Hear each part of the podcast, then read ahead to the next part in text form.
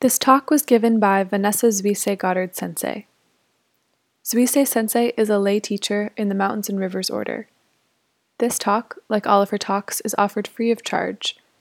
If you'd like to make a donation, to find out more about her teachings, or to join her mailing list, please visit her website at vanessazuiseigoddard.org. Thanks for listening. Gateless Gate, case 36, meeting a person of the way, the main case. Wuzu said, If you meet a person of the way on the way, greet them neither with words nor with silence. Now tell me, how will you greet them? The commentary If you give an apt answer to this question, it certainly is a matter for congratulation. If you are not yet able to give one, be alert in every aspect of your life. The verse If you meet a person of the way on the way, greet them neither with words nor with silence a punch in the jaw, get it at once, get it immediately. Well, good morning and welcome to those of you who are joining us uh, for the first time. Um, yesterday, a group of us did a retreat on silence and the spiritual path, and I wanted to use these, this uh, koan to explore the subject of silence just a little bit more and um, more importantly, perhaps to see how we can use it to meet another skillfully. And I said yesterday, really at the outset of the day, that I, I was aware of the, um, the awkwardness of having a, a, day, spending a day talking about silence. Of course, the moment you speak of it, you break it. It can only be experienced. And I was thinking that is not unlike the, the conundrum of giving a talk uh, on the Dharma, when you're essentially trying to, to bring out, point out, um, point to what cannot be spoken of, what cannot be captured or framed with words. This, isn't this what artists do? Not just with words, but with a brush, a piece of clay, a piece of wood you know, trying to give life to something that doesn't really need our help to be given life to, because it's never been anything but alive and vibrant and uh, perfectly expressing itself. And so it's, it's knowing and deliberately offending, as a, another, another koan says. And, you know, in, in the case of a talk such as this, you know, take a few words and you put them together, hopefully in a somewhat skillful fashion, to try to convey the inexpressible. Better to do as, as Thich Nhat did in the 1980s. He gave a talk at the cathedral, Cathedral of St. John the Divine in New York City, and the place was packed, and it was, it was uh, buzzing as only waiting audiences can buzz. And they had heard this great master who had now, by, by that point, he had been living in the US for about 20 years. And he had been teaching at uh, Princeton and Columbia. He could speak fluently seven languages. He had been uh, nominated for the Nobel Peace Prize by Dr. King. And he was giving a talk on Zen meditation. And so everyone was, was excited, we were anticipating. And after a while, he came in and nobody introduced him. Nobody said anything. He just walked in and sat down and took his seat. And a few people in the audience noticed and they, they got quiet, but most people just kept on talking, waiting for the program to begin. And slowly, very slowly, from the front of the room to the back, the hush started to spread through the room. People began finally to notice that something was happening, that there was a presence in the room. A tiny presence in that huge vault that is St. John's, a tiny presence that somehow filled every molecule in that room with its being. And it was Thay just sitting in silence, being that silence itself. And 10 minutes went by, and by that point, the audience too had become quiet, and they were sitting also, But there was a difference because they were waiting. They were still waiting for something to happen. They were waiting for the talk. Perhaps waiting for something to tell them, now this is important, now pay attention. He wasn't waiting, he was just sitting. As I've often said, just sitting, you know, that word, just 2,500 years worth of Buddhist thought and teaching is contained in that little word. And after 20 minutes, he got up and he walked out of the room. that was his talk. I'm sure no one who was in that audience forgot it. And I was saying yesterday that the reason I, I wanted to, to speak about silence is because I feel uh, fiercely that it needs to be protected, that it needs to be brought out and um, um, highlighted. Why? Why is it important to our lives? Wuzu Fayan was uh, an 11th and 12th century Chinese master, and he eventually became the teacher of Yuanwu, who um, edited the Blue Cliff Record. And he's the same um, master of that koan, The Buffalo Passes Through the Window, that Shugen Roshi spoke of um, a few weeks back, also uh, Seijo and Her Soul. So he was a very well known teacher. And when he was young, it is said, you know, he was, he was studying Buddhism and Buddhist philosophy. And one day, one of his fellow um, uh, students challenged the teacher. And he said, if subject and object are one, how can that fact be realized? And it's actually a, a very good question if you stop to think about it. You know, how can I realize a koan? How can I realize my breath? The moment that I become it, where will I be to realize it? Who will realize it? How does it work? It's like when people ask, you know, how will I know when I'm in samadhi? You won't. That's the whole point, to drop the knower. But then, how do you know if you're practicing correctly? That's an excellent question. And so the student asked if subject and object are one, how can that fact be realized? And the teacher said, It is like drinking water and knowing personally whether it is warm or cold. And Wuzu says to himself, I know about warm or cold, but I don't know about personally. And just, you know, put yourself in, in his place for a moment. He's probably drunk hundreds, thousands of glasses of water by that point in his life. And he knows, he understands the difference between warm and cold. He can explain it to you, perhaps even write an eloquent poem. But this word personally, he says, that's another story. And I don't know, you know, what the word in Chinese was. Maybe it was personally, maybe it was intimately. But he's not, he's not happy with uh, just a superficial understanding. He, he didn't start nodding the moment the teacher said, Yeah, it's uh, like understanding. It's like knowing the difference between warm and cold.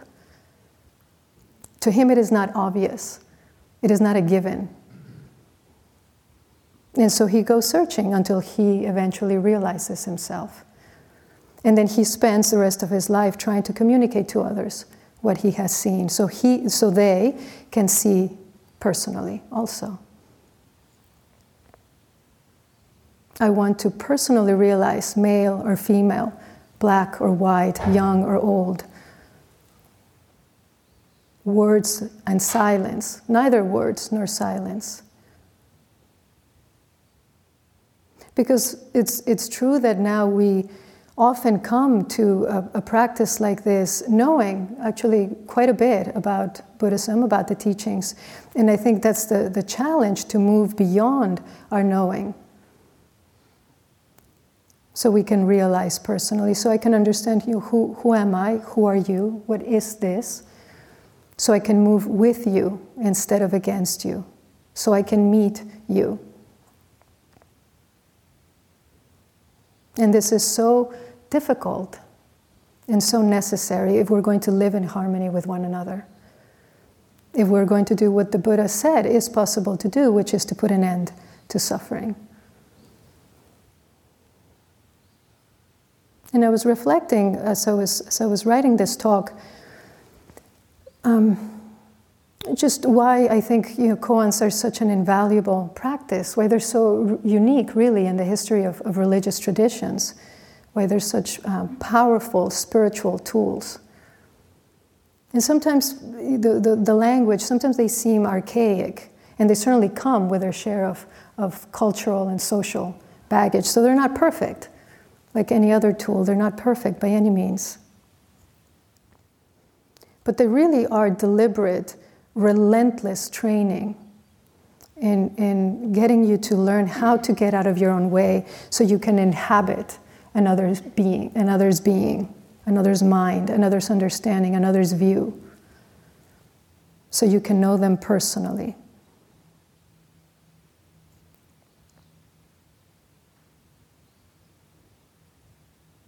so that we can uh, understand, so we can realize that we share the same ground.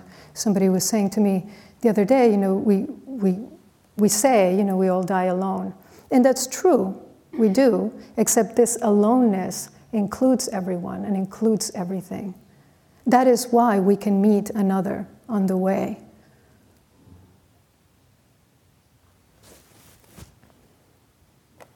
And so these koans are actually teaching us, I feel, how to live our life now. Not a thousand years ago or two thousand years ago, but now, with the things we are dealing with now. And so in this, in this koan, Wuzu, he has gone through his own search and he's become a teacher in his own right, and so he's asking his students, meeting a person of the way, on the way, don't use words and don't use silence. How will you greet them? Well, first of all, who's the person of the way? The way, the Tao, the, the path is a path, a road. It's also the natural order of the universe. And so, a person of the way is one who understands this natural order, who lives this natural order lives in accord with it. So, how do you greet such a person? And as, is that different from how you greet an ordinary person? How broad or how narrow is that road you're walking on? Does a person of the way have to uh, look a certain way, act a certain way? There's that, that other koan of Deshan where he's um, He's a, a, a renowned scholar of the uh, Diamond Sutra. And he decides that he's going to go to southern China to, to teach those barbarians um, about, because he's heard that the teaching is there's no reliance on words and letters. So he's going to go and set them straight. And so he packs all his, his books, his commentaries on the Diamond Sutra, and starts traveling, goes on a, on a pilgrimage. And somewhere on, on the road, on the side of the road, he meets a tea lady, nameless, unfortunately, tea lady. And he stops to get some refreshment. And um, she says to him, You know, what are, what are you carrying in that bundle of yours? And he very proudly says, Well, since you ask, I am a scholar of the Diamond Sutra. And she says, Oh, so then could you answer a question if I ask it of you? He says, Of course. So he sits down, he sets his bundle down. And she says, Well, I have uh, heard that in the Diamond Sutra it says that past mind cannot be grasped, present mind cannot be grasped, future mind cannot be grasped. So, with which mind will you accept these, this tea? And Deshan can't answer. And so what does he do? He turns to her and says, Do you know where there's a teacher around here that I can study with? Having a teacher right in front of him. And she very humbly points him to Longtan's monastery down the road. And he goes and has a, an encounter with Longtan and actually realizes himself, or has a, has a realization experience with him every day, all the many beings we meet on the way are kind enough to be teaching us. How many of them do we just walk right by because they don't look the way that we think they should. They don't sound the way a person of the way should. Who are we saving our attention, our regard for? What would happen if we, if we were, in fact, open to being taught by everyone and everything? And it doesn't mean, you know, we do say, well, you know, teachers are everywhere, the teacher is everywhere. It doesn't mean that, that everyone is on a path, on a spiritual path. But it does mean that, that meeting, meeting happens all the time, and we can be there for it or not.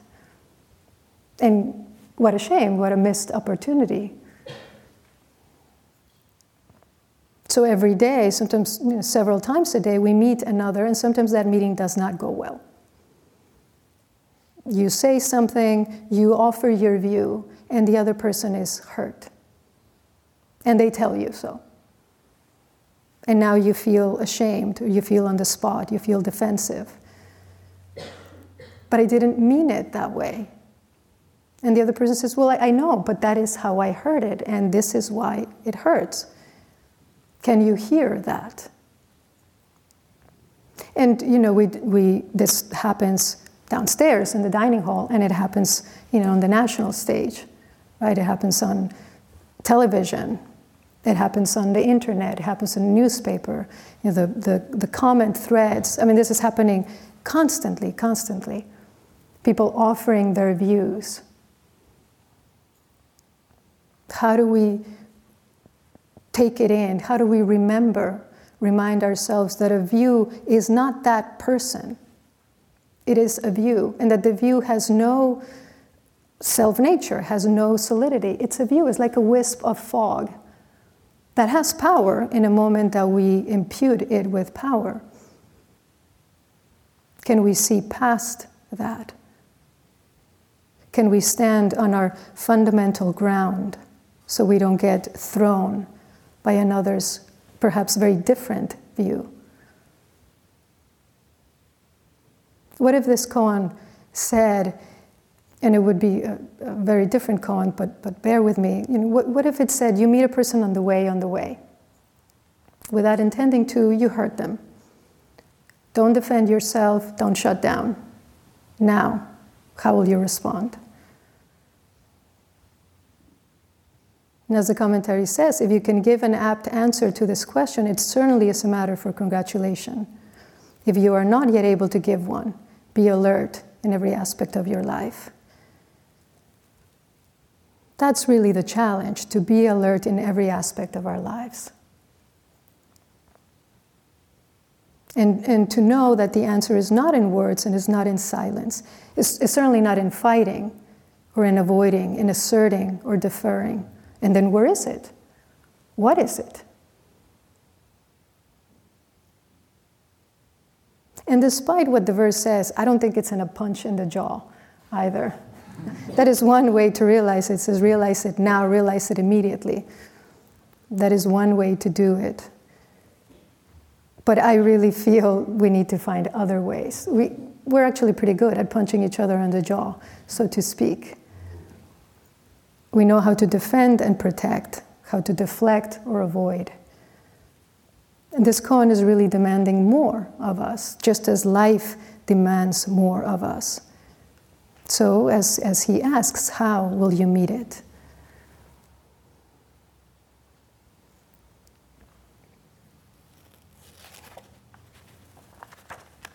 And he actually took this um, koan from a poem.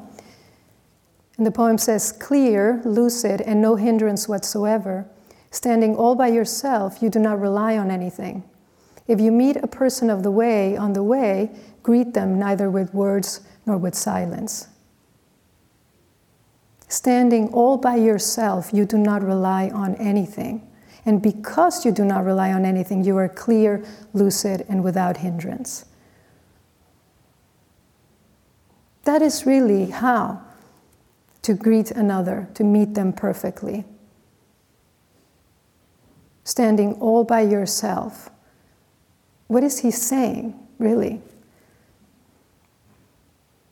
Because he's not saying to turn away or to avoid.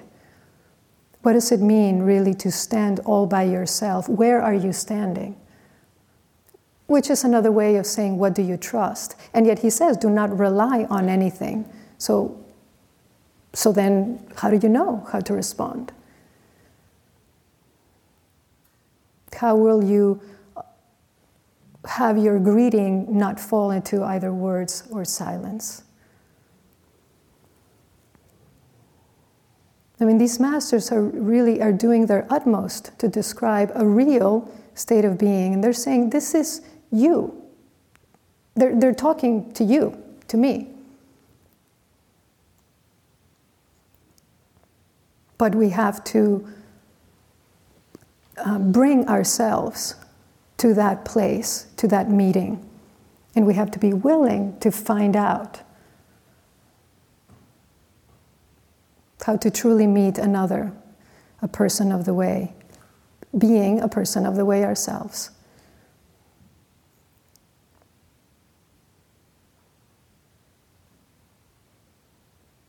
Once um, a learned scholar was traveling um, in Tibet, and he decided that he wanted to debate a very well known uh, teacher who was an expert on debate. But he thought, you know, I'd better warm up before I actually meet him. And so he was asking around to see if there was anybody else who could, who, who knew enough Buddhist philosophy to debate with him. And um, there was a, a, community on the uh, foothills of the Himalayas, and they pointed him to Patrul Rinpoche, who was living in a hut. And he, um, he became, he was, probably even then, one of the most revered teachers in the Nyingma school of Tibetan Buddhism. And uh, he was known for his um, simplicity. He, it said that when he died, he just owned his robe, uh, um, set of malas, a prayer wheel, and a couple of books, The Way of Shantideva and, and Nagarjuna's uh, verses on the middle way. And uh, he would teach anybody who would come to him. He said that you know he was in a, in a tent at some point, and one person came, and then another person came. At a certain point, they had thousands of people staying in tents, studying with him every day. And he, and he studied with all the great teachers of his time, and was said to have deep realization. But the scholar didn't know this. He thought he was just seeing a monk who knew enough to debate with him. And so he made his way to the hut, and uh, Patrul's attendant had warned him that someone was coming to debate with him. And before he arrived, Patrul took his uh, sheepskin coat and he turned it inside out and put it on. And then he lay down on his bed with the head on the foot of the bed and his feet on the head of the bed. And the scholar knocked on the door, and, and Rinpoche did not answer. He knocked a few more times, no answer. So finally, he just opens the door and he peeks in and he sees this uh, monk wearing a sheepskin coat inside out and, and sleeping on the wrong side of the bed. And so he goes to him and says, Why are you lying that way? Can't you tell the head of the, the bed from its foot? And Rinpoche says, My dear Lama, you're not very good at logic. The head of my bed is where my head is. The foot is where I place my feet. And he gets a little rattled, the scholar, and he says, But why are you wearing your coat inside out? I mean, that's quite odd. And he says, I'm wearing the fur, fur on the outside and the skin on the inside, just like the sheep do. and after this spicy start, they started to discuss the Dharma, and Patrul Rinpoche responded, you know, with ease and depth, it says. And so the scholar realized if this was his warm up, he wasn't really prepared to debate the other, the other master, so he gave up and he went home. and um, Patrul Rinpoche has a teaching. he said that every day we have three opportunities to practice. And he said the first is uh, upon waking. So that when you first open your eyes, he said, don't get up in a rush. Take a moment to lie still in your bed and relax your mind. And then look within and check your intent. Right? What's your aspiration? I once read, I think Merton, who said um, that you know you're a monk. Let's extend that to a religious uh, practitioner, a spiritual practitioner, if your first thought when you open your eyes is one of God. And so take a moment to lie still in bed and relax your mind and look within and check your intent. The second opportunity is on the way to the teachings. And there they had to squeeze apparently through this kind of narrow um, hallway through the tents to get to the teaching tent. And he said, and that, that's the moment where you want to check once again your intent. For us, you know, those, those moments, you walk over to the Sangha house before a retreat and you're getting settled in your chair. You're sipping a cup of tea. You're getting settled in your cushion. And here we don't really miss that opportunity when we, we loudly say, prepare for a Dharma talk, prepare for a Dharma discourse. If Shugen Roshi is here, we hit the drum. Where is your mind right now? Are you ready to hear this? And so he said that is our opportunity to cultivate bodhicitta, the wish to awaken, and to do so for the benefit of all beings. And the third opportunity is as you're receiving the teachings themselves. He says, once again, you reestablish your intent and your commitment for practice. And he, he had a kind of invocation for this. He would say, Every instant, put your heart into it again. Each moment, remind yourself again. Each second, check yourself again. Night and day, make a resolve again. In the morning, commit yourself again. Each meditation session, examine mind minutely. Never be apart from Dharma, not even accidentally continually do not forget.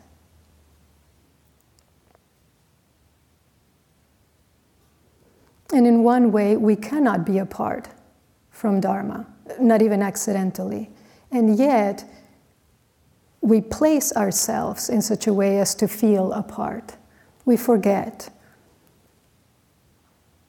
I was saying yesterday that silence allows us to see that we're really that we're coming home we're returning home to a place that we never left. Because we so often act like guests in our own home. Guests who are being unfamiliar with the terrain are, are crashing into the furniture. But we put it there. It's our place we're crashing. And so without some degree of silence we, we don't know this Without stillness, we forget. And that is why the need to keep reminding ourselves and reminding ourselves and reminding ourselves, putting our hearts into it even when we don't want to. Especially, especially when we don't want to, if what we really want is to wake up. So as you open your eyes in the morning, what is that most important thing? What is the necessary thing? I forget which. Um, I think it was Wallace Stevens who said that, or the, the infallible. He, he said the infallible thing. What is that thing that you need to return to when you forget? What can you do? In the moment when you've forgotten, you've already forgotten. So, what can you do as you're bringing to mind your aspiration again to help you when you begin to forget, when you forget, when you have forgotten? What, what helps you to return?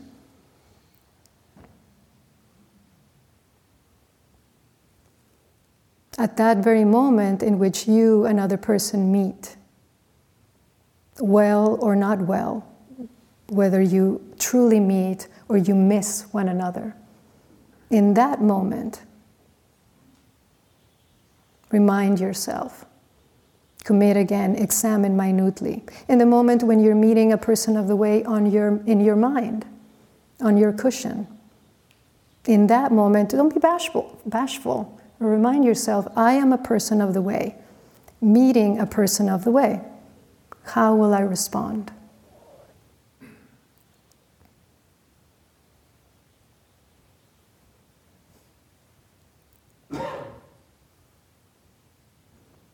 I was speaking a little bit about uh, Dipa Ma yesterday, who was a, a Burmese teacher, and I've quoted her before. I was saying, She's one of those people that I really would have loved to meet. She was a, a lay um, teacher. She, she never became ordained. And um, she was said to be this, this um, incredibly powerful marriage of um, fierceness and kindness. She, she was extremely clear and, and was said to have, in fact, um, attained even psychic powers, that she could walk through walls and, and read people's minds. You know, I don't know. But it is said she could also say, I am going to go, I think I've said this recently, I'm going to go into samadhi for two days, three hours, and five minutes. And she would, and at exactly that time, she would come out of samadhi. And she would just teach in her little apartment, and people would come to her. And, and really, the only book that I have found, the only writing, is, is not by her, it's, it's really about her and her life and some of her teachings. That a, a student went around and interviewing the rest of her, of her students and just collected all these different sayings and anecdotes. And one of them says that one time he had been in India studying with her, and then they came to, to the States and invited her to teach. So I think she was here one time. And he was telling her he was going to a wedding in New York City. I'm not sure where he was, somewhere outside of it. And he said to her, You know, I'm really thinking of taking the train because every time I go into the city, my car gets broken into. And she said, Oh, don't be ridiculous. Just take the, take the car, it'll be easier. So he did. He took his car. They go to the wedding. He comes out. The car was broken into. The, the window was smashed, and they took his, he said, his radio and his tapes. So he must have been in the 80s. and so he sees Dipa again, and she asks him, How was the wedding? Said, Oh, you know, the wedding was great, but my car was broken into. And he starts, you know, complaining about this. And she starts laughing. And she says, You must have been a thief in another life. Because clearly you have karma with this. And I wonder how many times this is going to need to happen before you exhaust that karma. And he says to her, Well, can you just tell me so I can deal with it? and she ignores him.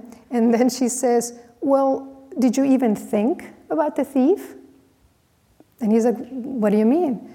Well, what kind of uh, difficult, in fact, she said, miserable life he must have. I just used a he. How do I know that it was a he? What, what, uh, what kind of life did they have that they would do this? And then she turns kind of in and starts chanting. And he said he knew she was offering metta for the thief. Something he had not thought of doing himself.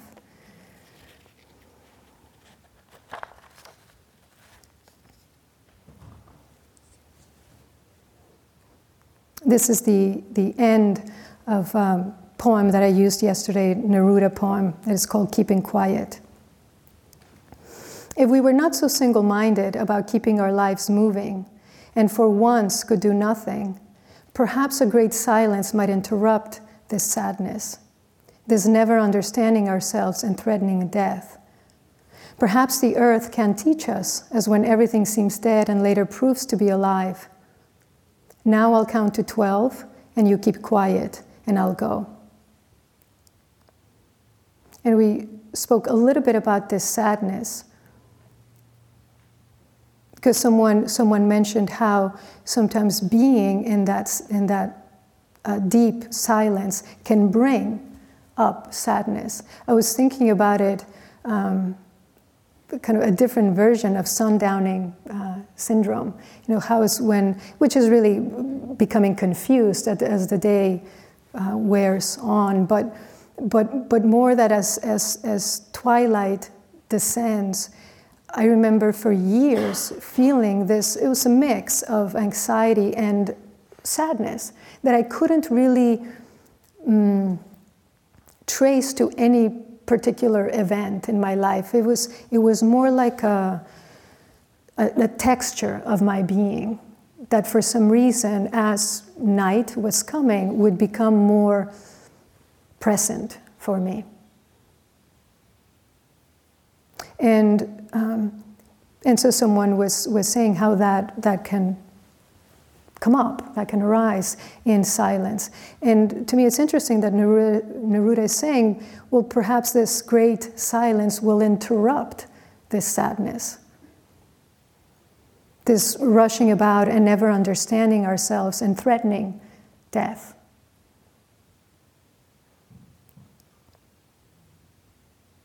What if we were able to shift our single mindedness just for a little while from all our, all our doing and getting done to keeping still and quiet? Could that great silence uh, interrupt our sadness? And interrupt, could that great silence um, reveal that sadness for what it really is? Could we understand ourselves and one another? Or at least begin to? Could, in that silence, the earth teach us? And often it's silent, but often it has, and, and lately especially, has a thundering voice. Can we hear what it is saying? How to, um, as a dedication said, joyfully observe and care for it, not just today, you know, on Earth Day, but every day. Could it be that we already know how to meet one another, but that we must have the courage and the, the will, the determination to do so? Because it is what is being asked of us every day.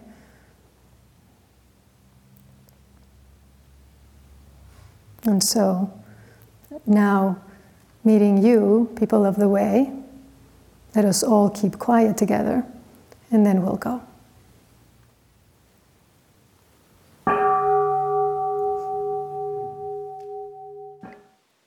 For more talks, to get information about Zuisei Sensei's upcoming teachings, or to join her email list, please visit vanessazuiseigoddard.org.